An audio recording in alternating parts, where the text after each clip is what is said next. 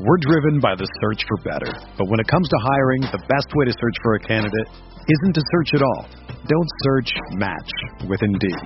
Indeed is your matching and hiring platform with over 350 million global monthly visitors, according to Indeed data, and a matching engine that helps you find quality candidates fast. Ditch the busy work. Use Indeed for scheduling, screening, and messaging so you can connect with candidates faster.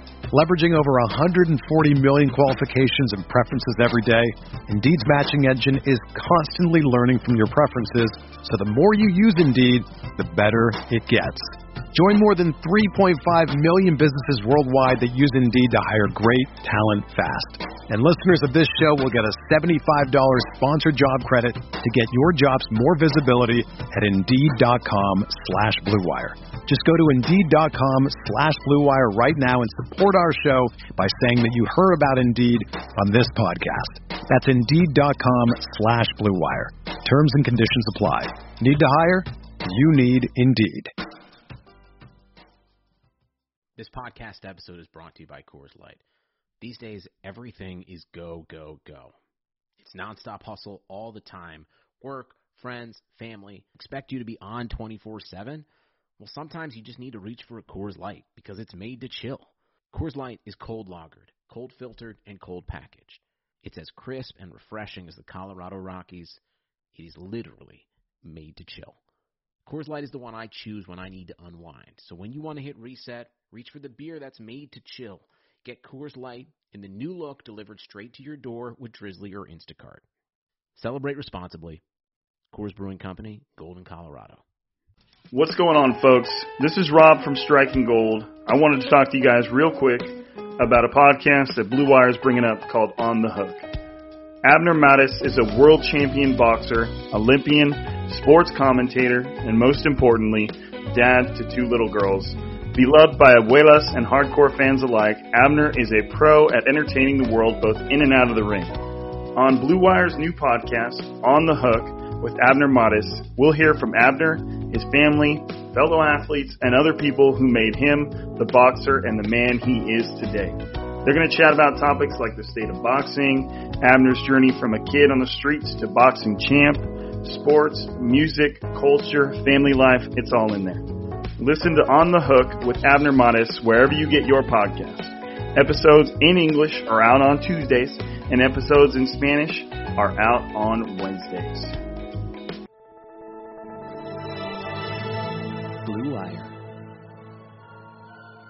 New England sending QB Jimmy Garoppolo to 49ers. We believe we found the right guy. Garoppolo, quick pass, caught by Kittle. He died, and he's in. Touchdown, 49ers. Kittle is gonna go. Touchdown. All right, we're back. Welcome to Striking Gold, your 49ers pot on the Blue Wire Network. This week's episode is sponsored by Indeed, Pepsi, and BetOnline. My name is Rob Louder. I cover the 49ers for the Blue Wire Network, and joining me tonight is my co-host, former NFL defensive back, inventor of the phrase "air that hoe out," Eric Crocker. What's up, bro? What's up? Hey, you, do you like that? You like that? Air that hoe out? I mean, I'm not sure if the ladies like it, but I like it. you know, that's like when when me and my buddies. See, I, a lot of times I tweet. Okay, hold on. Let me start over. I I don't consider myself like a media person, right? Um, so, uh, and sometimes I try to, you know, be like politically correct with, you know, the words I use on Twitter and stuff, and I try not to be too like uh, vulgar or anything, but sometimes I just have to tweet how I talk. And, you know, me and my buddies, me and my homies, like, that's how we talk. Like, like, damn, he aired that hoe out. Like, you know, so like, those are deep. So when I see it, that's the first thing that came to my mind. And, um, with Daniel Jones, it was just like, he will air, air that hoe out. Like, he will, like, let it fly. And, um, ever since I tweeted that out, he has let it fly. And, uh, I think people are starting to take notice. There were some people that had him like a, a round four guy. I think he's starting to creep up a little bit at people's draft draft boards. That's somebody to keep an eye on. Who is that? Were you talking about the guy from Alabama? Yeah, Mac Jones. Okay, got it, got it. I think you said Daniel Jones first. Oh my the, bad, Jones. The Giants Daniel quarterback. Jones, I was like, I was like, hey man, Daniel Jones will air it out too. That's cool. My bad. Yeah, but yeah, Mac Jones. Now Mac Jones is a little bit less athletic, in my Yeah. opinion. He's less athletic, but uh, yeah, he will air that hoe out. Mac Jones. Sorry guys. well, I mean, you're doing your, your your Crocker report stuff. You're doing your your scouting academy stuff. So I mean, as long as as long as air that hoe out ends up in a scouting report somewhere, then I will be proud. You know. Yeah, they have like all these like scouting terms, man. They definitely, and I've gotten a lot of like those tweets where they're like, I have to add this to my scouting terms. I got a bunch of people saying that. I'm like, yeah, man, it's a must. That is a must. I mean, you gotta you gotta explain it. You know, the person reading reading your scouting report, you got to explain it in a way you know that they're gonna understand it. So, I mean, if if if they if they don't understand, air that hoe out, then they don't deserve to be reading your scouting reports anyway. right, exactly. You That's know? how I felt about it too. Yeah. So, I mean, if if I mean if it's some scrub from the 49ers scouting department that's interested in bringing you on as a as a scout, and he can't appreciate air that hoe out, then you don't want to work for the 49ers anyways. Ah, right. They're not if- for if- me. They're not for me then. They're not, not. Or as you would say, cover the kids' ears. They don't fuck with you. They can't fuck Yeah, with you. man. Yeah, they, you know, they can't fuck with me if they can't get down with air that hoe out. I know, I know. It ain't for them. This life ain't for them. But Yeah. anyways, anyways, I had I had a, a fun day, dude. I took like, and this is like one of the first times I've done this coaching. I took my my whiteouts that I'm expected to coach, and I dude, I just sat there for like 20 minutes and just explained to them what I was going to expect from them. You know what I mean? Like not showing them, not coaching them routes. I'm not showing them technique. I'm not teaching them a play. All I did was just sit them down. We all sat there on the grass and I just talked about what I'm going to expect of them. And I think it went over really well. You know, that's really good too because and and I think you should not only have that conversation with them, but with their parents as well. Because a lot of times the parents think, well, my son should be doing this or my son son should be, you know, playing more, this and that. But it's like, look, you know, I laid out the expectations for not just your son, but you know, all the receivers. They all got the same pep talk. All the parents heard the same pep talk. And it- it was my expectations. And right now, you know, ask your son, is he doing X, Y, and Z? And if he's not, that's the reason why he's not playing as much. So yeah, I, I would not only have that conversation with them, but their parents as well. That's a good idea. That's a good idea. I mean, normally, you know, the, the head coach is the one that's kind of doing that, and I and I'm just a position coach. And I've even been offered the head coach multi position multiple times because there's a eighth grade head coach and then there's a seventh grade head coach, and I just don't want to do it. Like I'm, I don't have time for that. We, I got the pod. You know, I do my streaming video game stuff every now and then. I got some other stuff going on. I'm a full time teacher. Like, man, I don't want to, because if I'm going to be a head coach, I want to do a good job. You know, Yeah, like, you gotta wanna, go all in. You got to go all in. I want to give those kids every ounce of energy I can give them. And if I don't out the gate, if I don't feel like I can do that, then I'm not even gonna. I'm not even gonna accept accept it. Like I don't want it because I- that's that's what it takes. You know. I think what you're saying is like very important. There's a lot of people that think like, you know, because somebody, you know, we'll say like Donte Whitner, right? I see a lot of 49er fans like, oh man, like he needs to be coaching the secondary. But it's like he might not want to coach the secondary. Like there is a lot of stress that goes into coaching, especially at the NFL level, college level, NFL level. Like you're there all day. I think I saw something where it, or heard on Belichick. I mean, he keeps guys there from like 6 a.m. to 2 a.m. or some crazy crap like that. You Now, might as well- that's like some of the old school there. coaches. Right. I mean, that's more like old school coaching and stuff like that. Most, uh, I'd say probably half the league isn't doing that, but I think like Jon Gruden, he expects his guys to be putting in a lot of hours. All that film study, being around those guys all day, like that is not for everybody. If I'm somebody like Donte Whitner, and I've heard people say, talk, um, bring up Sherman too, like, oh, Sherman has a career in coaching when he leaves. This. Uh, no, Sherman's made for TV. Sherman needs to be on TV, and I'm pretty sure he'll enjoy enjoy that more he already than said that he he planned to go to the booth after. Yeah, yeah. He made a little comment saying, "Well, when I'm when I'm done out here, it's it's it's the booth for me." Oh yes, You know. So yeah, which I, He knows. that that would be the right route route for him. It's like, dude, I don't want to, you know, uh, you know, am I going to get fired from this team or whatnot? Like somebody's going to pay him a lot of money. He'll probably get paid more to be on TV than what he would get paid to. uh Oh, one hundred percent. And be and I do think that Sherman could be on like Tony Romo's level. You know, maybe Right. from a different perspective, but Richard Sherman's so damn smart and he's so damn like well spoken that he could step into a role like that and and be really, really, really good. Because I always enjoy listening to him talk, you know, on the mic during press conferences. So Right. I think I think that's a smart move on his part. Yeah, definitely. Go go get in that booth. Way less stress. Fly out what like a Friday or Saturday. You know, you fly on the weekends and go talk. Even if it's not like doing what Tony Romo was doing in broadcasting games. Um, maybe it's just talking Yeah, on, on a NFL network. Fox Monday. You know, Sunday Yeah, pre yeah. game preview or whatever. You know. Right. Yeah. No, I agree. I agree. I think I think that's like 100% what he should do. I mean, he would make a good coach. I'm not trying to say he wouldn't, but like I just feel like he he can I don't know, aim a little higher if that's what you want to call it. Like he could he could be succeed at that and like you said, he'll make more money. He'll make he'll make Yeah. quite a bit more money and he'll have better hours. Yeah, So, hours, um, less stressful. Yeah, for sure, for sure. All right, so we got to get moving. We this is our our mailbag podcast, as as any of our faithful listeners know, um, and we you guys balled out today when it came to the questions. We have thirty questions on deck here, so we got to roll through this pretty quick. Now, before we do that, I'm and I'm not gonna we're not gonna elaborate on it too much. I'm gonna breeze through the news real quick, kind of just keep you guys up to date. Um, I'll try and get through this in like no more than like a minute. Okay, so um, the Kyle Shanahan kind of told us today that uh, they don't expect Richard Sherman or Dee Ford to be back anytime soon. Richard Sherman's injury seems a bit more serious than it was kind of initially led on to be. Um, apparently, he's in a walking boot, and for somebody that's had Achilles issues on on both legs, um, a, a calf injury can very easily affect an Achilles. So uh, I'm assuming that's why he's in a boot, so it doesn't give him a whole lot of flexibility. And so the 49ers don't expect him back until after their bye week, which I believe is, what is it, like week 11? Am I, or I think it's week 10, and then they, they would be returning in week 11, I believe. Let me make sure I've got that right for you guys. Yeah, it's, no, it's week 11 bye. Um, so in front of them, they're coming up on the Patriots. Then they have Seahawks, Packers, Saints, and then their Week 11 bye. So the 49ers don't expect Sherman or Dee Ford to, to be back before then.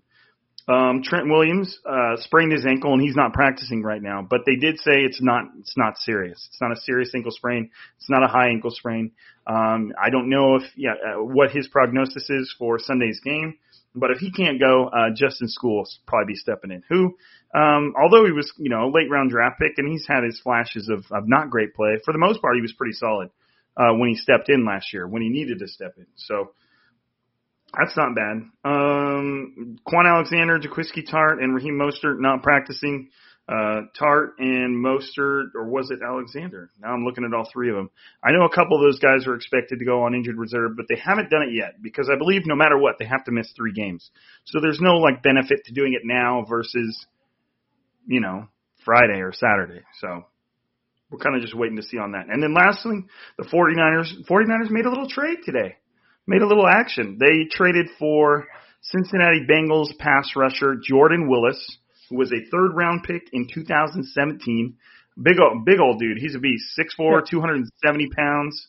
He was kind of like, even, wasn't he like, didn't he kind of flash a little bit with the Bengals? I don't know if he flashed with the Bengals. Actually, I just saw somebody say that he had a pretty decent pass rush grade in 2019. I remember him coming out of college, out of Kansas State. Yeah, me too. He's, he's a Um, big dude. And he was somebody that I think people thought, because he tested well.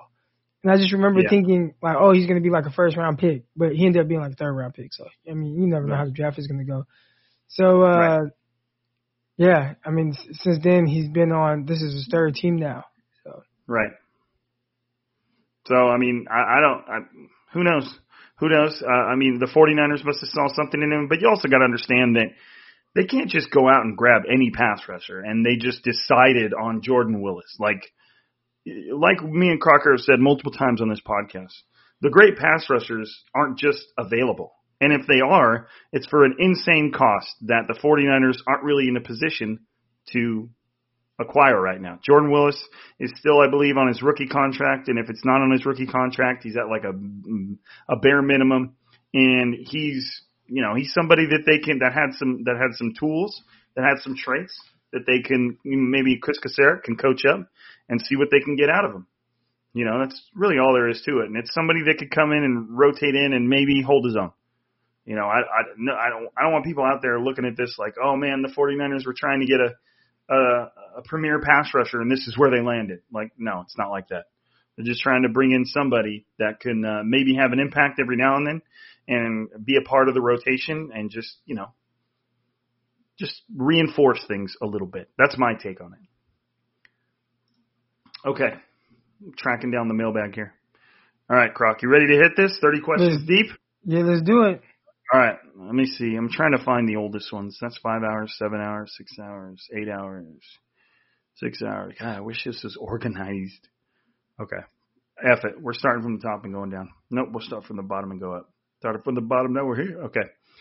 Um, Carl Weezer, at Carl underscore Weezer 3.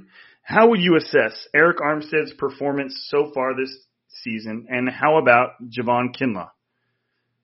I mean, I think they've been pretty good. They haven't like blown the doors off of anything. I know that Javon Kinlaw reads uh, leads all rookies in um, quarterback pressures. I believe. I think he's. our, I think he has like ten. Right, um, that's what I saw. He was tied for ten with like uh, Chase Young, and there was a like a linebacker. Right. Uh, I can't think of who, but there was a linebacker from like I think Ravens maybe. I forgot who. I mean, and Armstead has been good. I mean, he's he's he's routinely in the backfield. Now he needs to get a little bit better at at closing at closing. You know, he kind of like ends up chasing people a lot. You know, I guess that's one thing he could do. But uh, you know, in the six games they've played, he he has a sack and a half. Um, he it's going to be tough for him to, to finish because you know there's no Dee Ford and, and Nick Bosa kind of you right. know pressing pressing the box, and that, that that was how he was winning a lot last year, where he he would win his his rep just as he is now, but then there was nowhere to go. Like, you know what I'm saying? Right. Like now, you know, guys are kind of, there's no speed coming off the edge. Even Hyder, as much pressure as he's gotten, he's like not fast at all. So guys can right. just kind of run away from him. So, uh, I think that's what he's dealing with, man. I don't know if it's going to get too much better. They, they just don't have any, anybody really forcing anything off the edge that like he needs. Cause, you know, it all goes hand in hand. You have Dee Ford out. I mean, if you have Ford and Bosa out there, I'm pretty sure, uh, Armstead's sack numbers, you know, go up. And that doesn't mean that he's any less or more effective. I mean, we saw that with Nick Bosa last year when Dee Ford was on the field, like his sack numbers went down, right? But we know he's still a monster, so you just need you need some other guys on the line with you. And right now, Armstead, you know, yeah, Kinlaw's playing well, but he's a rookie and still improving as a pass rusher. Um, Armstead needs a little bit of help, especially from the edge guys. Yeah, I agree. Yeah, uh, I think Armstead's been fine. I think Kinlaw's been pretty impressive for a rookie who was kind of considered relatively raw. So I, I think you know, I think that's and Kinlaw's made some freaky, freaky plays. A couple plays where you're just like, damn. So um, I think both are, are are are. I know it's not necessarily like a scientific term, but I consider both positive. You know, I don't. I'm not. I'm not disappointed in either of them. I guess. Okay, Zach Van Dyke, 49er fan, Zach Attack. Has JaMycal Hasty shown you enough to get the bulk of the carries until Mostert comes back? Um, yeah, yes and no. Yes and no. I, I mean, because although I feel like he's noticeably quicker or more explosive than Jerick McKinnon, I feel like Jerick McKinnon's also been good. You know, so I feel like the two of them kind of just deserve to split that role. I mean, Hasty has only seen a handful of carries, and he did look good in those carries, but I think that there has to be a certain level of, you know, um, meritocracy to it. You know, he's got to earn the he's got to earn those snaps, and he has looked good in limited snaps. But McKinnon's done a lot too, and McKinnon's done a lot of hard work. Uh, you know, kind of that the dirty running between the tackles type of deal. So, I mean, but I, I would say sure, Hasty's shown enough. I just think that they'll probably if if out, I think that they'll probably split them pretty evenly to avoid either one of them, um, you know, wearing down. Yeah, he he looks like a more dynamic runner um, with the ball in his hands. So I will say, like, there probably should just be some kind of like uh, easing in to that role. So even if he doesn't have as many carries as McKinnon gets in this next game, maybe he gets, you know, more than what he got last game. Which you know, I think Right. he had what, That like I nine would- that carries? I He had a good amount, but maybe he gets bumped up to like 12 carries, and they start to see a little bit more. Then it's like, well, okay, maybe he can get you know 15, 16 carries and kind of take over uh, the majority of the carries until uh, Mostert comes back. You know, like, but I, I think he they have to kind of ease him into that role. I don't think they're just gonna just throw him in there and say, all right, you're just gonna get the bulk of the carries right away. I agree. I agree. Um, John Witrato at Jay Witrato. I've been asking this for some time. Finally, Kyle Shanahan changed his hat. My boys have our routines and our superstitions. Do you think Kyle should stay away from the gray hat? Do you guys have any game day superstitions? Um, I don't give a shit what hat Kyle wears. I'm not a superstitious guy, so I guess that answers the second question too. I, I don't have any game day superstitions. Uh, I just I don't know. I've kind of never just been that way as far as superstitious. Uh, what about you, Croc? You've you've had a lot more playing experience than me. You got any weird uh, superstitions? Nah, not not anything weird. I mean, I I feel more comfortable when I feel like I look good. Like when you know when I walk out there and I'll be like, "Ooh, I know I'm clean right now." I feel more comfortable like on the field. There's been a few times I remember uh, one time when I was in junior college. Uh, I was at Modesto Junior College at this time playing against Laney, Laney College, um, and uh, I wore these cleats. I don't even remember where I got them from, but they were definitely too big. So the Mhm. whole game I was out there just feeling like everybody's looking at me like, why does he have these clown shoes on, these clown cleats on? And that was just always in the back of my head for that entire game. So um I don't have Did you have a bad game? But, huh? Did you have a bad game? Nah, I, I ain't have any bad games in junior college.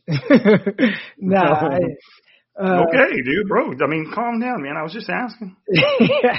but yeah, nah. Um, I know I felt weird though. I, I felt weird the entire game. I just felt like everybody was looking at him. So uh, I don't think that's a superstition, but I guess that is something. You know, I do believe. Well, I mean- uh, the the slogan uh, that you know uh, Deion Sanders lives by. You know, look good, play good. Yeah, I feel that. I feel that. Well, then you can tell I have so many of my players that like agree with that too. I always kind of felt that that way you're talking about too, because I was always six foot, six foot one. No, I wasn't even in high school. I I had my growth spurt in college. So in Oh, wow. high school, I had like yeah. When I left high school, I was like five nine, 140 pounds, like pretty small.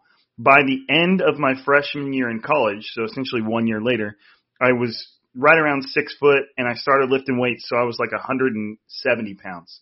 So in in a year, I grew like three inches and gained like 30 something pounds, and I was still very very skinny and very you know I was I was ripped, but you know, and it was to the point where I I remember one time I went over to play Smash Brothers with some friends, and um I walked in the door and they freaked out because I hadn't seen them in a while, and they were like they were like what the hell? Like like they just couldn't believe that in I think it had probably been like six months since I seen him, and they just Yeah. were like looking at me like I was like an alien. I was like I was like hey guys, they just were like staring at me.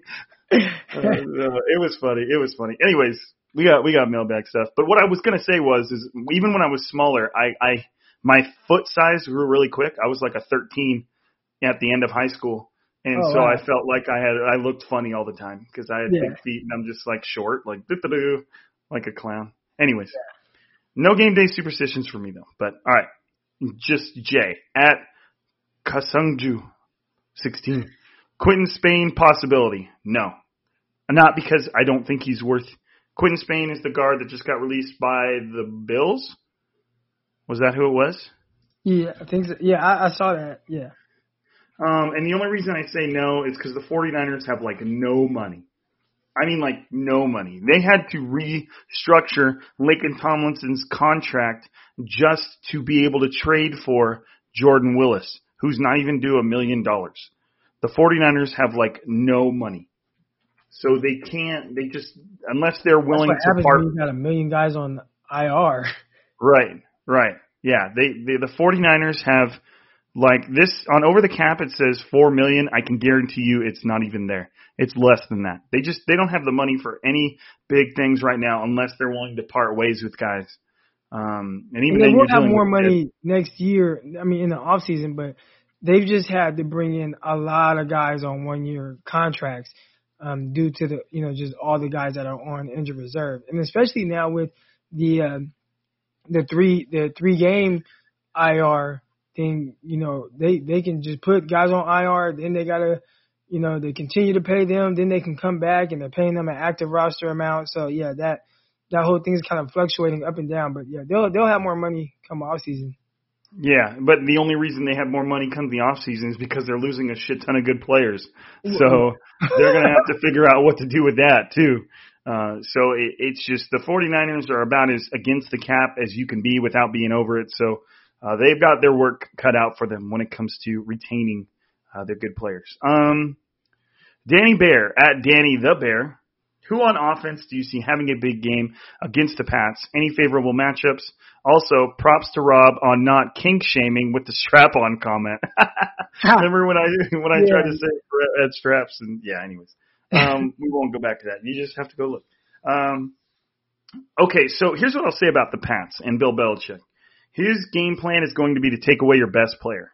So he's going to be giving somebody like George Kittle all the attention he can give him. And, and Belichick praised George Kittle all week as, as being one of the best tight ends, or if not the best tight end he's ever seen. And this is a guy that coached Gronk. So, you know, it, it, even if he doesn't truly mean that, it, he's obviously, he admires his game. So I would expect somebody like, maybe like a Brandon Aiyuk. Uh, I feel like if if a defense had to focus on one of their receivers, they probably choose Deebo Samuel just because he has a little bit more experience. So I feel like somebody like a Brandon Aiyuk uh, could probably have a big game because he's not going to have uh, what's what's their number one corner? Stephon you know, Gilmore. Right. He's he won't be on, but they, I mean both their corners are pretty good. So I mean if you're looking for an offensive, I mean he said offense, so it could and and the Patriots are good against the run too. So it's a tough matchup, but I feel like maybe Brandon Aiyuk, and if you really want to kind of step one more back than that, somebody like Kendrick Bourne could have like five or six catches for 80, 90, 100 yards, you know, just because, yeah. you know. That's who I would go with because a, a lot of what they do too is, I think most people think like, oh, they'll just put Gilmore on the best receiver. Sometimes what they'll do is they'll put Gilmore on the number two receiver and then give two guys to the number one receiver, which in turn, you know, that kind of might be George Kittle, where they'll they'll they'll put Gilmore on the number two, give more attention, you know, like double, you know, whoever the main guy is with you know two other guys, and then whoever your third guy is, he has to you know be in a bigger role. They'll force him to to beat them. So right. if you're going by receivers, then yeah, it's either is you know probably Kendrick Bourne. He's gonna have to have more of a a role, but 49ers too. I mean, they run so much 21 personnel. Uh, I don't know. Right, right. Yeah, it could be it could be running back. Could be somebody like Michael Hasty. I don't know. Um, Anthony Betazzato, Betazzato. Oh man, I would I would hate to slaughter that, but it's a cool looking name though. At AB Zotto. Excuse me. How do you guys see the backfield touches shaking out? Well, that depends on Jeff Wilson because he's limited right now uh, after his calf injury that I think he was suffered last game or game before last. Um, so he's it depends, like because they're to want to work him in. Um, well, you know, since he's injured, I feel like the 49ers might view this as a good t- chance to really see what JaMycal Hasty is all about. So if if they kind of want to take it easy with Jeff Wilson, I think that we'd probably see a pretty close to 50-50 split between Hasty and McKinnon. That's what I see. What do you think? Yep, I agree. Okay. All right. We'll do a couple more, then I'll get some get some words. I was short because we already kind of talked about it a little bit. Right, right. Um, Raheem Mostert is a beast and is one of the most impactful players on the team. Do you think Shanahan used him too much on Sunday against the Rams, which possibly contributed to his high ankle injury? Absolutely not. No, not at all. I don't think so whatsoever. Because Raheem wasn't used that much. I mean, he didn't get 20 plus carries. He didn't, you know, there's times when like Zeke or somebody like that gets like 30 carries a game, you know, and, and Raheem was like half of that. And he did get a lot of carries for like a half, but I mean, it just a high ankle sprain. Like if it was something else, like a, a muscle strain or something like that, or separated shoulder because he got. I mean, but it was just a high ankle sprain, man. It's just a, it's just a freak injury. So I, I can't. You know, you at any point you can get tackled wrong. Remember, um, uh, Coleman, Tevin Coleman got a high ankle sprain. What was it like the on the first run of the first game last year? and he Right. had a couple more carries, but then had to leave the game. Like it, it, it can just happen at any time. So I, I don't think it has to do anything with how many. Uh, uh, shoot, how did Jimmy Garoppolo get his? Like it was one hit, boom, got hit funny, and you know, so it's just it's one of those things. I, I don't think it had anything to do with him like wearing down or anything like that. It, it's just a freak freak accident. And what's that's that's what's funny too is like you see that like somebody tears their ACL or you know and that does kind of slightly lend itself to conditioning, but like somebody tears their ACL, somebody has a high ankle sprain, somebody you know I don't know fractures a bone, and then you'll see people going, yeah, they need to fire this strength and conditioning staff. I'm like, dude, it, it's football, man. Like you could have the best strength and conditioning staff in the world that knows things that nobody else knows, and you're still playing football and you're still to get hurt. Your body's not meant to play football. Like you, that's why people tear their ACLs all the time. Because your body's not meant to just constantly be sprinting and cutting and and moving. It's just the fact that humans can do it is why we play it. You know, it's so it's. I don't think any Raheem having 17 carries, which isn't crazy. Uh, you know, he was just there were some hard yards in there, and you know he got tackled in the wrong way, and that was it. It's kind of unavoidable. There's nothing you can do. Nothing you can do. Oh, we got tag him and bag him. Yeah, he's back. I, I always remember. And, it, and it, what's cool is his name is tag him and bag him, and then his his handle is tagged him and bagged him, like like he already did it. You know, past tense. All right, this this is for you, man. Crock's like, yeah, yeah, get to it. Has Crock reviewed the tape on Jaycee Horn for South Carolina? Quarterback looks like an absolute stud. I've watched him. Uh, no, not this year. I mean, obviously, I saw like you know the the, the highlights from his game against Seth Williams, who I think Seth he couldn't see Jaycee Horn, but uh, I did watch him against Alabama from 2019, and he he struggled a bit. I, I think he had trouble with those type of receivers, which I, I I compare. I mean, I watch guys against LSU, against Alabama because I know they have first round talented guys. So when I, I want to see Jaycee Horn against those guys, and I thought he he had a little tough time with those type of guys. I think he was way more comfortable guarding a guy like Seth Williams who can't beat him with quickness, can't beat him off the line. He actually, from what I was told, he actually stepped up and told his coaches like, "Hey, I want to follow that guy," and I, so I love that type of attitude. Um, I love that type of confidence. Um, I do look forward to seeing more of his 2020 tape. So I, I don't have, I just don't have access to that just yet. So I'm waiting. I, I think maybe around Christmas time, I'll, I'll have more access. Christmas time. All right. So before we uh, before we get to the rest of the questions, let's get in get in a quick word from our sponsors. We're starting off with Indeed, and even though sports had a break, your business didn't. You have to keep moving, and that makes hiring more important than ever. Indeed's here to help. Indeed.com is the number one job site in the world because Indeed gets you the best people fast. Unlike other sites, Indeed gives you full control and payment flexibility over your hiring. You only pay for what you need. Can pause your account at any time, and there are no long-term contracts. Plus, Indeed gives you powerful tools to make your search that much easier, like sponsored jobs, which are shown to be three and a half times more likely to result in a hire. And with Threv, 73% of online job seekers, 73, visiting Indeed each month, Indeed is going to get you the important hire you need, just like they have for over 3 million businesses. Right now, Indeed's offering our listeners a free $75 credit to boost your job post, which means more quality candidates will see it fast. Try Indeed out with a free $75 credit at Indeed.com slash BlueWire. This is their best offer available anywhere. Go right now, Indeed.com slash BlueWire. Terms and conditions apply. Offers valid through December 31st. And we've got Pepsi. And thanks to a lack of natural athleticism or commitment or overbearing sports parents, fewer than 1% of 1% of 1% of people will ever play professional football. But instead of entering the NFL, they've joined another league, the League of Football Watchers. This football season will be different, and Pepsi is here to get you ready for game day, no matter how you watch.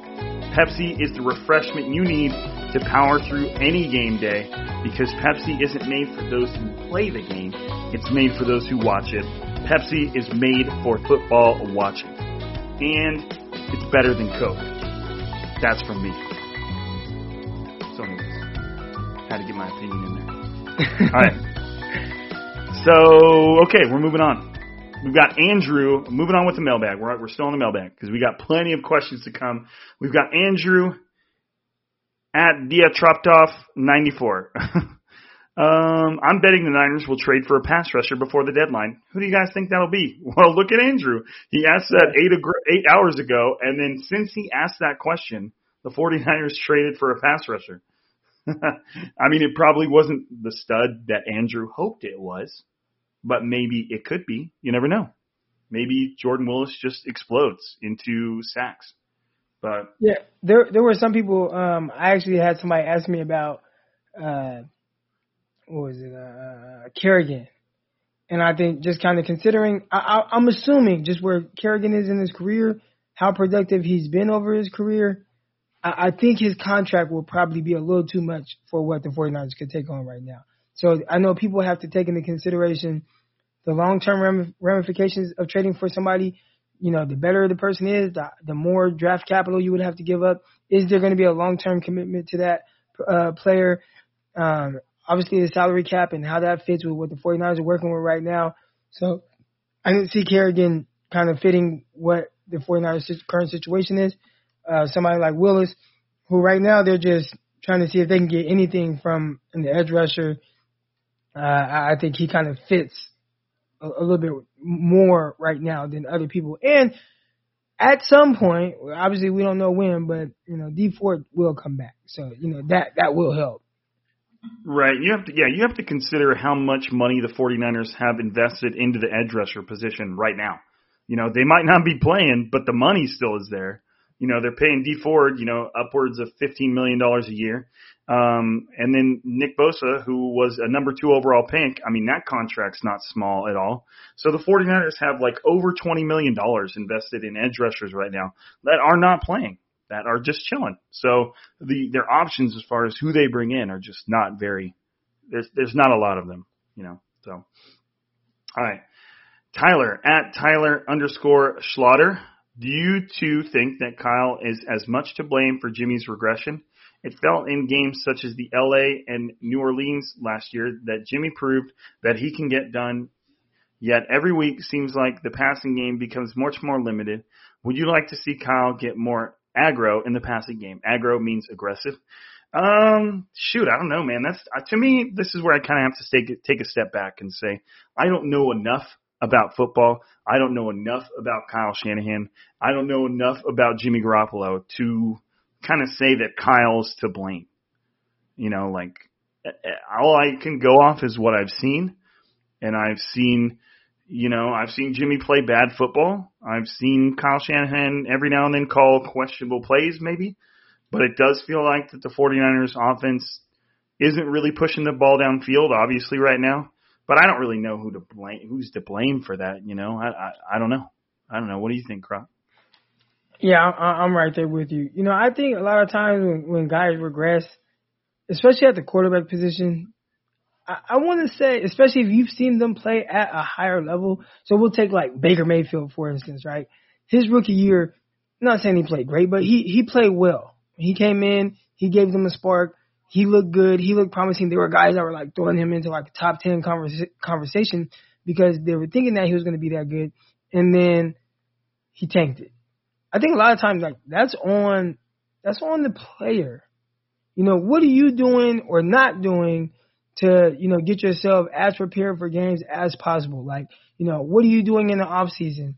Uh, you know, are you taking care of your body? Like, are you, you know, working on your weaknesses? Uh, do you understand the film like inside and out? So I don't want to say again, like you said, you know, you don't know Jimmy Garoppolo like that, and you know what I mean. As of him, I don't want to say he's not doing those things, but when you see any type of regression, a lot of times I look towards the player because coaches they coach and they try to put you in position to, to win. It looks like Kyle has done that, but like he's had to do that to such a dr- drastic uh, standpoint. Like he had to really change probably everything that he wants to do and go to this jet sweep offense. you know, I, I know that's not what Kyle wants to do, but he's trying to make some stuff work for his quarterback. So we'll, we'll see. But I, I, I tend to lean towards the player when you start to see some regression like that. Right. Yeah. I, I think that's fair, and I, I think it's kind of it's on both of them to kind of work their way through it. If if they're not going to like divorce, which they're not, you know, it's it's on both of them to work. It, it's on Jimmy to kind of you know push himself to to get to where the, he is a benefit. Uh, you know, he benefits the 49ers offense, and it's up Kyle up to Kyle Shanahan to continue to make adjustments to make it to where this offense can still produce. You know, so it's kind of on both of them moving forward. And, and if, and if you know, kind of throughout the season, if they realize there could be a time where they realize that Jimmy's not the guy. Maybe they've already realized that. I don't know, but I think like right now it's just on both of them to adapt and and kind of improve if this team wants to have any chance at you know going anywhere this season. Um, Carl Weezer at Carl underscore Weezer three. Will Dee Ford and Kwon Alexander Kwon Alexander be on the team after this offseason? My answer is no. What about you, Crock? My answer is no. Yep, and that is not only. I mean, Kwon Alexander has been pretty good. Dee Ford, for the most part, has been. I mean, he's been good when he's on the field, but he just hasn't been on the field enough. And that is a lot of money between the two of them. Probably close to forty million dollars between the two of them. Um, depending on like depending on how their cap hit is adjusted, maybe it could be somewhere between thirty to forty. So yeah, my answer is no. Um, Jerry Rice Cake at Johnny underscore Hamo. When Coleman returns, who's the odd man out? Jeff Wilson or JaMycal Hasty? Uh, I think that probably depends on what we see over the next couple games. Kyle Shanahan didn't seem like Coleman was close. Um, so I think we'll probably see plenty. We've already kind of seen a decent amount of Wilson. Um, we're about to see a decent amount of Hasty. I think that just depends on how these games goes. If if Hasty flashes and, and looks good, I, I think that they would have no problem rolling with him over Wilson. Yeah, I, I think guys, you know, there's always that you, you have the opportunity, and I've spoken th- about that like several times on the podcast. And right now, Hasty has an opportunity to kind of stake his claim and what his role is going to be. And we saw Raheem Mostert do that last year and take advantage of it. And look what you know, kind of what that's gone to. Uh, I think for Hasty, it's you know, this is your opportunity to kind of show like, hey, I should be on the field and the team can go and they can evaluate and see where Coleman was in comparison to what uh, Hasty, where Hasty is and what Hasty brings to the team in comparison to what they got from Coleman. And if they like what they saw from Hasty more, I, I think you'll see him start to get, you know, m- more carries, be active. We already saw him leapfrog Jeff Wilson, right? Be, you know, think about, uh, and that's probably something people aren't really looking at.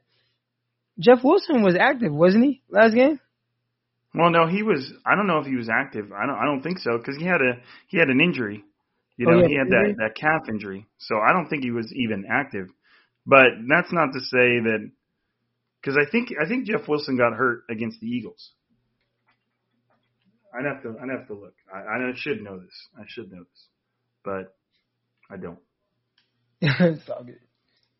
Um, all right, so let's keep moving. I pulled up over the cap just to kind of look here, and and and another thing is, is I believe Tevin Coleman is a free agent after this year. Uh, I believe he's set to be a free agent, which to me means I don't necessarily think he's somebody the 49ers are going to bring back or feel like they necessarily need to bring back. And, you know, they, they might look at, at, you know, putting a little bit more money towards Raheem Mostert and they might look at the fact that, you know, they can take Coleman's money, give it to Raheem, who's kind of established himself as the guy and, and rightfully so. And then that, you know, somebody like JaMycal Hasty, who looks decent so far, who's an undrafted free agent and costs them next to nothing, those are the type of people you want as a backup. You know, so you kind of got to read read between the lines and think of kind of like the implications down the road too if you want to kind of see how this backfield plays out. The 49ers might want to spend a decent part of the rest of this season figuring out what Hasty's got and what what he can what he can do in this offense. Um, submarine ride at Walt P Grace. Can you guys explain why defenses switch between zone and man during games? Why switch instead of doing whichever you are best at? Crock, that's all you, man. Uh, you switch based on a lot of, I mean, you call plays, but it's all about situational football. So if a team knows that you're a man all the time, then they're going to attack you a certain way. If they know you're in a specific zone all the time, then they're going to attack you a certain way. So, you know, you want to mix it up, give different looks. Give the illusion that you are a man, but then you're actually in zone. Give the illusion that you're in a zone, but then you're in some type of man switch. So you always want to just mix it up. You don't want to be too predictable. It's just like, uh, you know, an offense, you know, mixing up what they do. You know, it's like, why do play action when you can just, you know, hand the ball off or do a straight drop back? You know, you just don't want to be as predictable. Yeah, I think that has more to do it with anything. Like you just you want to switch it up. You know, if a quarterback is expecting man coverage and all of a sudden it's zone, that's why you get interceptions where you're like, what the hell was that quarterback doing? You know, like because there's somebody where he didn't think there was going to be, or you know, a, a play that they drew up kind of to benefit from man coverage. All of a sudden, the defense switched to zone and it didn't work as well, or didn't work. So you have to switch it up. You have to give them different looks. Otherwise, like Crock said, they're just gonna they're gonna pick you apart. Um, uh, Chap at Chap or Die. Do you think we will make any moves before the trade deadline? And what position should we upgrade? Um, kind of already, I mean, I kind of already said this a little bit. I don't think the 49ers, well, I'll, I'll praise this. Excuse me, sorry. I was, I'm drinking flavored water that's like carbonated. So I'm like trying not to burp into the mic. It's bad. But my wife drinks anyways. that stuff. I, just can't do it, but my wife drinks it. What's, what's wrong with you? I, yeah, I, I can't. I've tried it. It just tastes like diet water. Well, I just don't like. I I I like soda, but I know it's unhealthy, so I don't want to drink it. And this like sparkling water you get from Costco tastes pretty good, and it doesn't have like a lot of calories or anything. So I try to drink that. But anyways, we still got like 15 questions. So the trade deadline is on November 3rd. Um, so they got a, they got a couple weeks before that. If if anything, I'm I'm not going to get into specific players. But what I will say is, I don't think the 49ers are going to acquire anybody. I think they're going to try and sell people. Okay. I think, you know, by that trade deadline in a couple weeks, they might have a better idea of what kind of contender they're going to be. They've got some guys that are coming up on the ends of their contracts, or you know maybe they want to re-sign guys that are coming up onto their end of, their contracts, so they have to, you know, move some guys around. So if anything, I feel like the 49ers are going to try and part ways with some players. I don't think they're going to try and acquire players. You got any? What do you think, Crock? Right. Um, well, I think if they were to acquire a player, it would just be somebody that can like come in instantly and play. And I think that that that would be more likely somebody on the defensive side of the ball. And obviously, like you know what they've seen, you know they, they acquired an edge rusher. Uh, that kind of could be the only position because that's where they're kind of depleted at, where they continuously have injuries. Um, everywhere else, maybe a linebacker, but even in, like you said, you know, Kwon Alexander is expected to come back this year. So, um, yeah, and, and they're, I think they're more than fine with Al-Shaair and, uh, you know, Dre Greenlaw, you know, with Fred Warner. And I want to say, did Mark, Marcus Zoncha made it, right? Yeah. Yeah. Yeah. So, I, you know, I think, the only place I could really see them adding somebody where they felt like somebody would come in and be able to play was defensive line. Right. Right. All right, moving on. Um, we at? Sorry, I lost lost lost my place. Okay, uh, Solomon S. Rollins at S. Rollins 497. Despite what looks like a resurgence for the team, do you think the Niners will will be sellers before the trade deadline? Well, there you go. Solomon, I just answered your question before I got to it. Sorry, dude. I didn't know I was doing that, but I mean, at least you got your answer. Appreciate you asking the question. All right. Uh, it looks like Jeffy could be Hefe. Um, at El Jefe, I think. Yeah, it's got to be Hefe. Is the draft capital more important to reload a roster than trading for a weakness this year? Um, I think so. Just because, like we've mentioned so far, the 49ers are, are really tied up against the cap. I mean, if they thought they were one player away from winning the Super Bowl again or something, then then I would have the inverse answer. I would I would trade to address a weakness so that you can make your run. But I don't necessarily I'm not convinced the 49ers are there right now.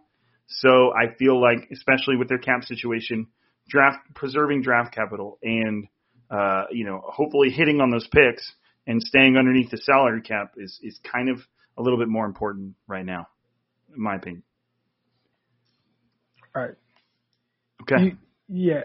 Uh, if you're gonna if you're gonna give up draft capital, it would have to be for somebody that's gonna be here long term.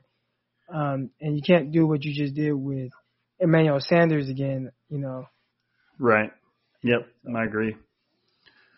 And that, and that, and that, given what the team was able to do, I, I don't fault the 49ers for making that Emmanuel Sanders trade because of the fact that he was able to come in and have an immediate impact and they went to the Super Bowl uh, in part because of his contributions.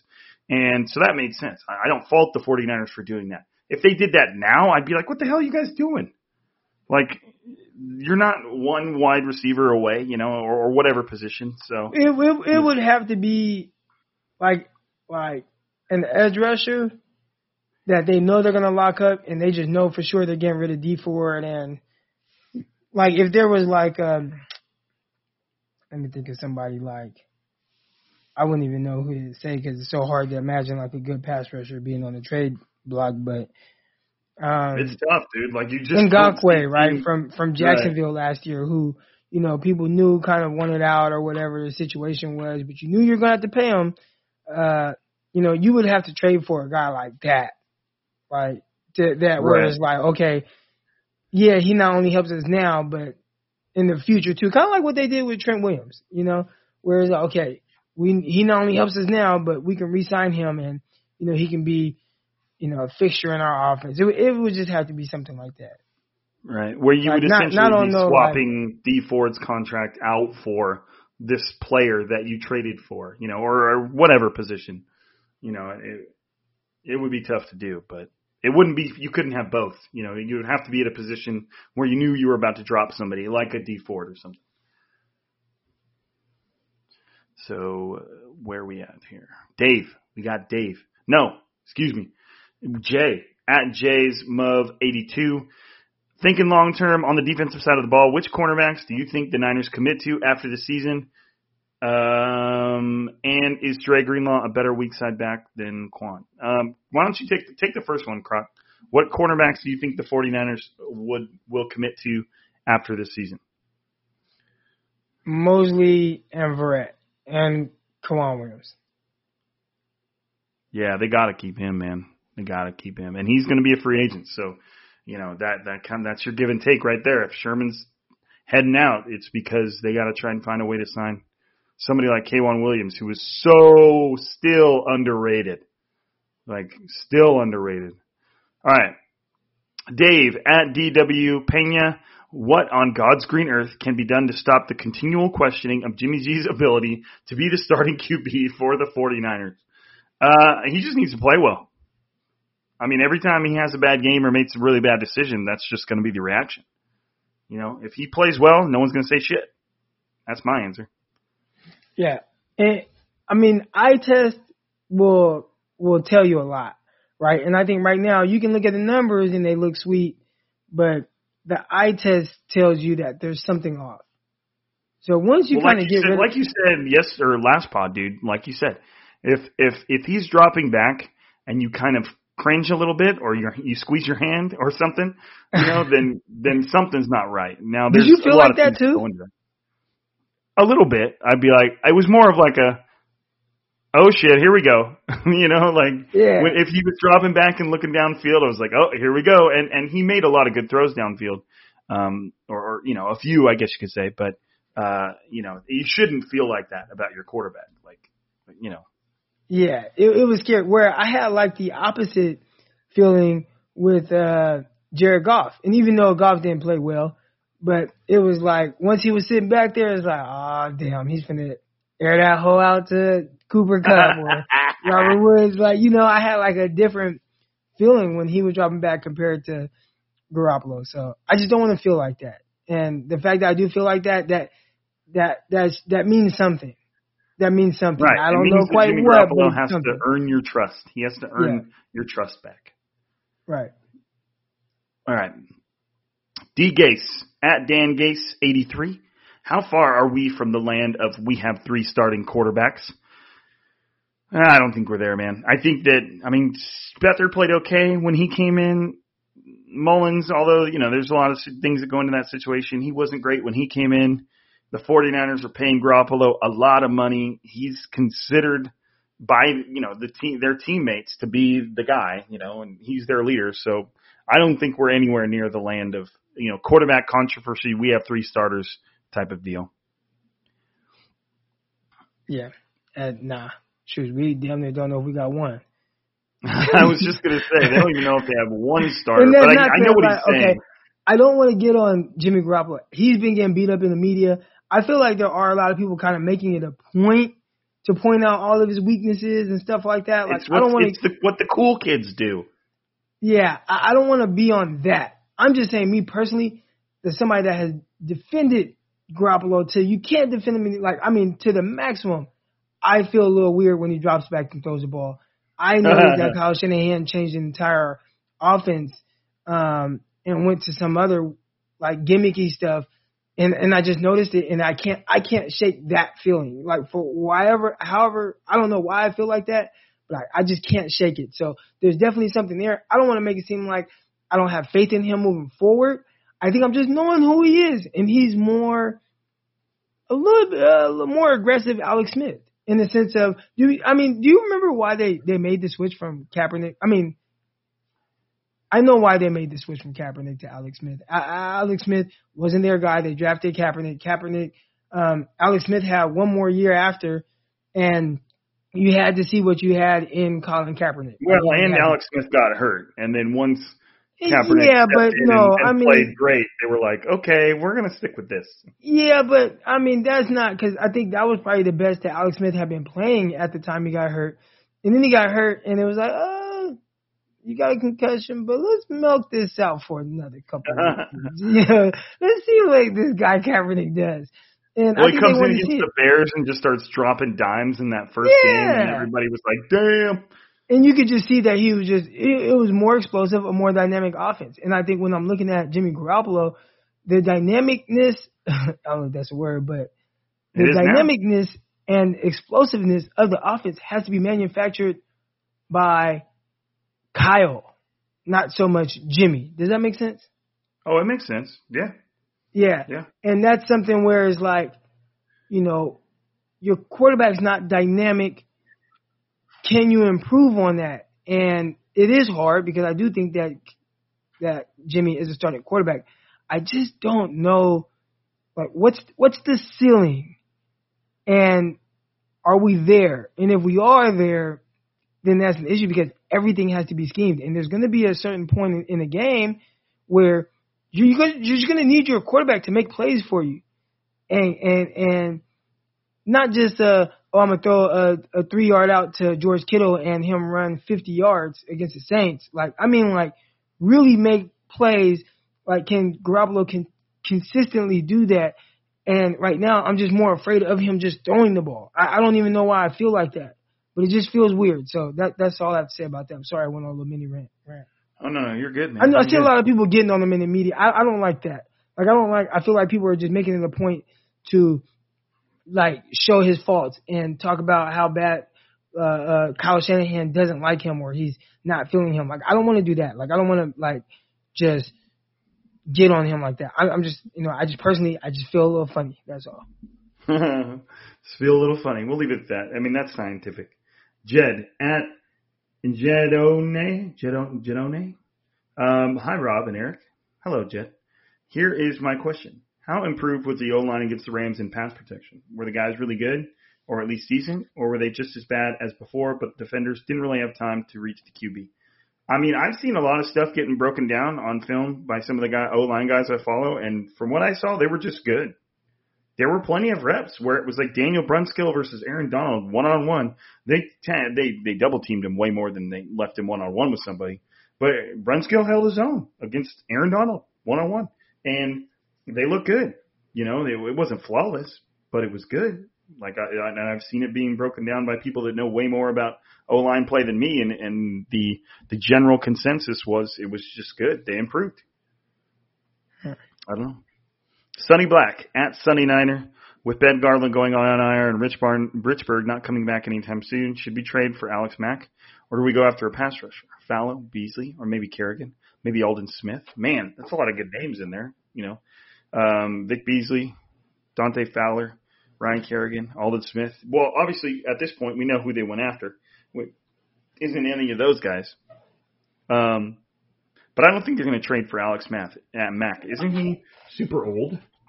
Isn't Alex Mack like super old? Uh, I, I, think he was even a little bit older when when he went to the Falcons when uh, when Shanahan went and got him. Right. Let me see. Yeah, he's he's 34 now. So, you know, I, I don't I don't think that they would make that move. I, I just I don't know. I think the 49ers are just gonna they they want to win, but I think I don't think they really are in a position to make big moves like that. It's just it's too tough for them right now. I don't know. Like I said, I think things would be different if if they felt like they were. You know, maybe they do. Maybe they feel like they still do have a realistic shot to make a run, but the, you know, it, it's just it's been a rough season. So I, I it's hard to tell what they're thinking back there with the amount of injuries they have and the amount of salary cap they don't have. Like, there's not a lot on the table for them. Right. Uh, Badman Bates Buck at same thing. Verrett has to remain the field corner Verrett has to remain the field corner even when Sherman returns and Sherman plays the boundary, right? What do you think, Croc?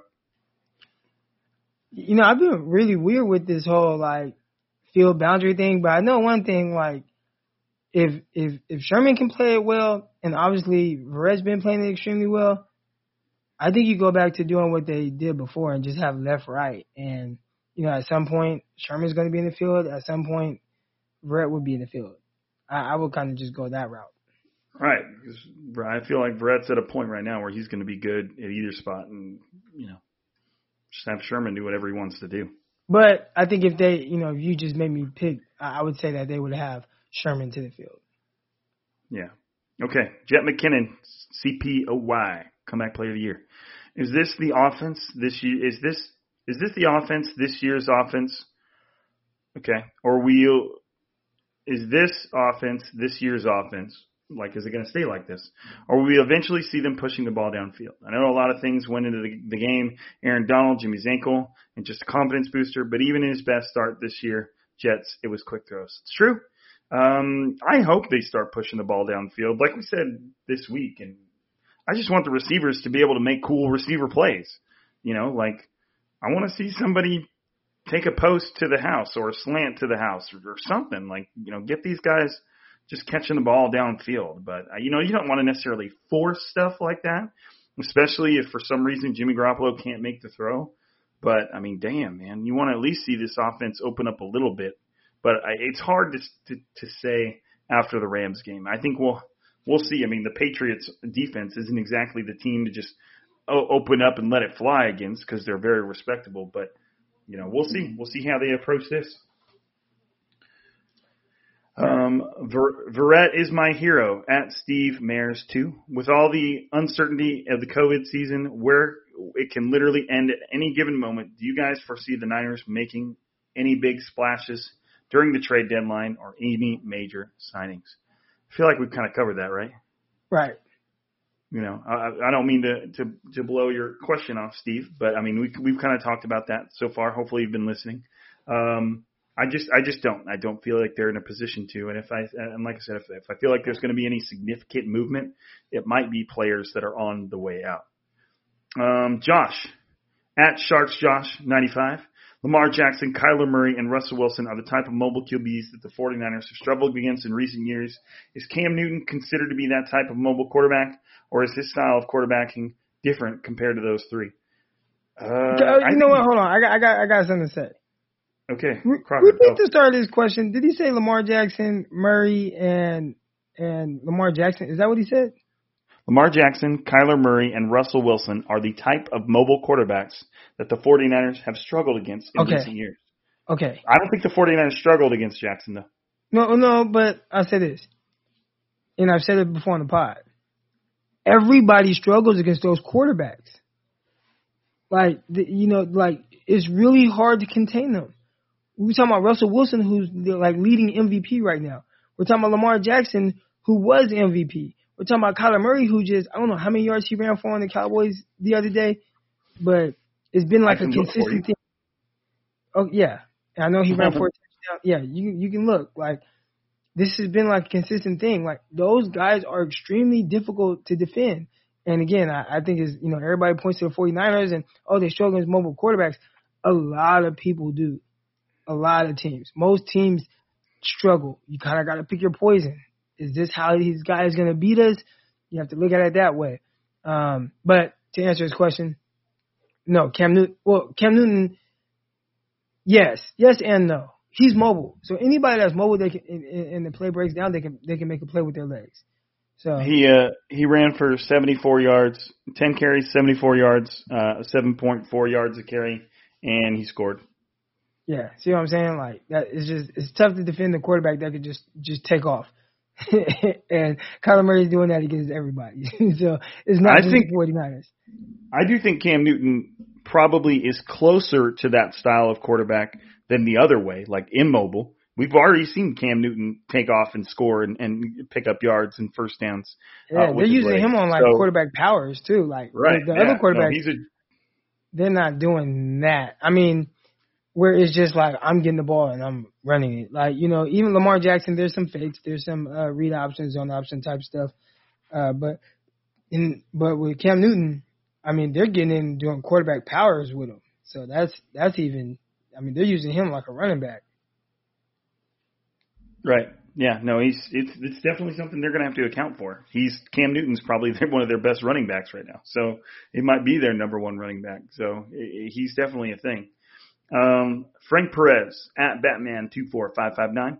Where are you from Fresno? Um, do we trade for Alex Mack or J.J. Watt? No, neither. Don't have the money, man. They just they don't. They had to, they want to trade for somebody like J.J. Watt. They would have to to trade away or cut so like a, a few players to make room for that. Like they they really are at this point. I know there's kind of like the running joke, oh, salary cap isn't real, you know, whatever, you can make it work. They're at the point where they cannot make it work. You know, they they have to be very careful about how they go about this. And that, like Crocker said earlier, just has a lot to do with how many injuries they've had and how many guys they've had to bring in to replace those guys. And they're still paying the injured guys, so that that contract doesn't go away. So, anyways, um, so I don't think so, Frank. Sorry, man. Alfonso Valdez at Gonzo7V. Um, hey, fellas, my question this week is who do you think, if any, would be back next year? Dee Ford, Kwon Alexander, Richard Sherman. Bonus question. 49ers recently reworked some contracts to free up money. Is that for a possible trade or to extend Warner, Williams, or another cornerback? Um, so first one was, who do you think, if any, would be back next year? Dee Ford, Kwon Alexander, Richard Sherman. I am going to say none of them. What do you think, Croc? I agree. Okay. 49ers recently reworked some contracts to free up money. Is that for a possible trade or to extend Warner, Williams, or another cornerback? Uh, it was for the trade that they just made to get Jordan Willis. He was, I think he's cost them like 500 and something thousand and they freed up like just over a million. So, I mean, I guess they could try and do some more things, but it's not going to be any big, big old splashes. Uh, Jeremy Milabas at jmail53. What current starters on the 2020 team do you think won't be in 49ers uniform next season? Especially guys, any contracts like Juice, Tartt, Kwon. Um, if you, if you threw Juice, Tartt, and Kwon at me, I think Kwon is the number one priority there. Excuse me, K1. K1. Um, right. I think he, out of those three, is the number one priority. I like Tartt and I like Juice a lot, but if you if you're if you're presenting me those three, my priority would probably be K1 by a lot, then Juice, or excuse me, then Tartt and Juice kind of near each other. I don't know. Probably, probably Juice would be uh, an easy third, I would say.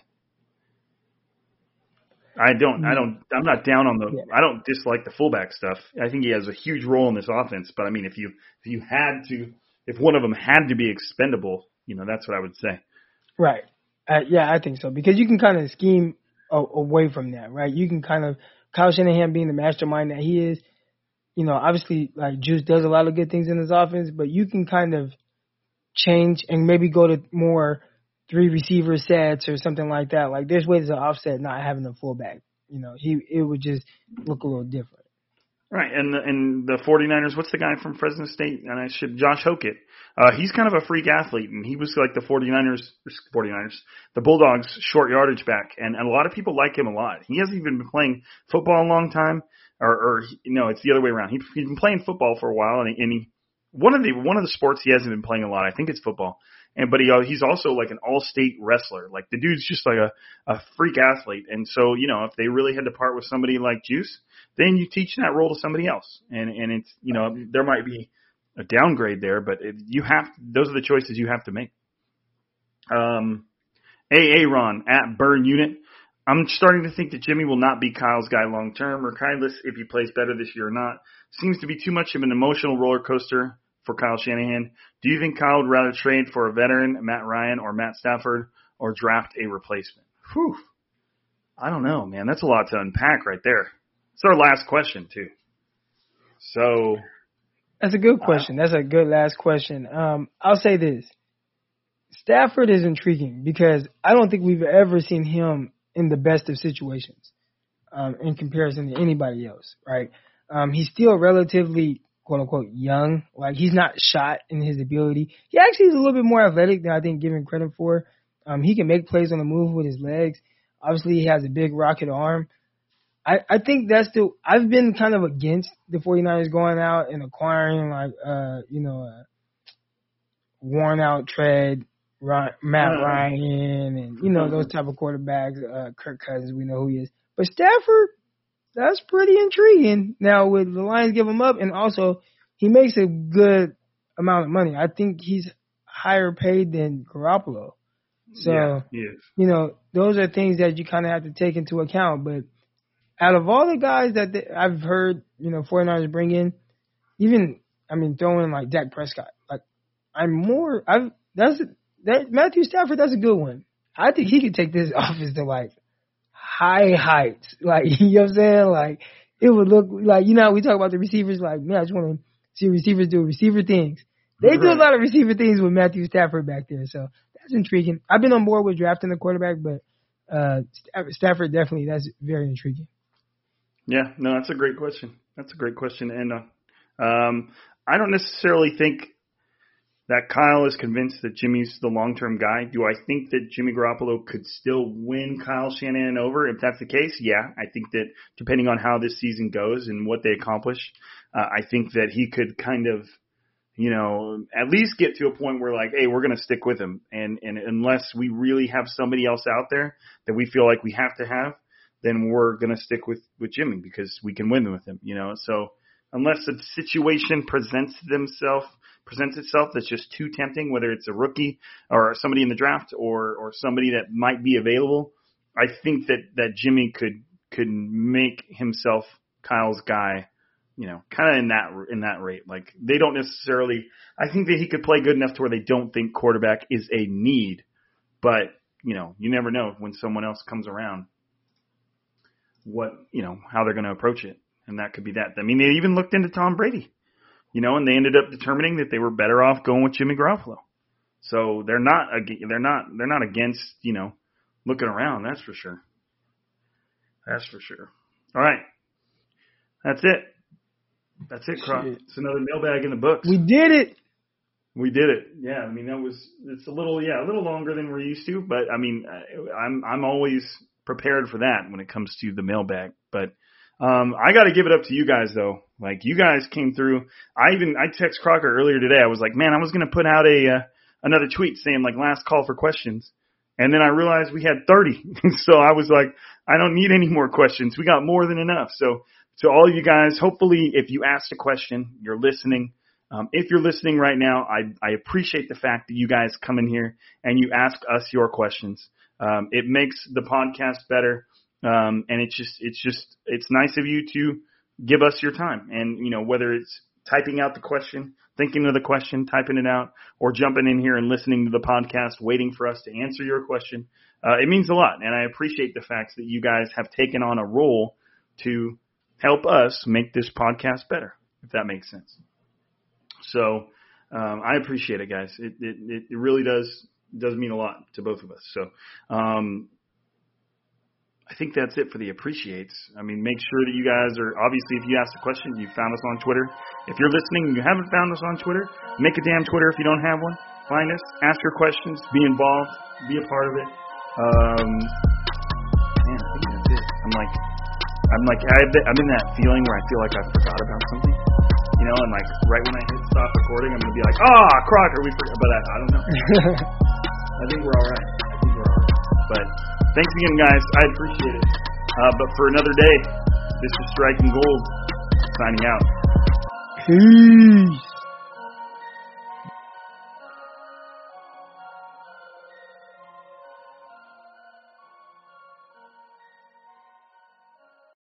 Without the ones like you, who work tirelessly to keep things running, everything would suddenly stop.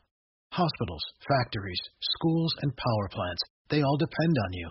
No matter the weather, emergency, or time of day, you're the ones who get it done. At Grainger, we're here for you with professional grade industrial supplies. Count on real time product availability and fast delivery. Call clickgrainger.com or just stop by. Grainger for the ones who get it done.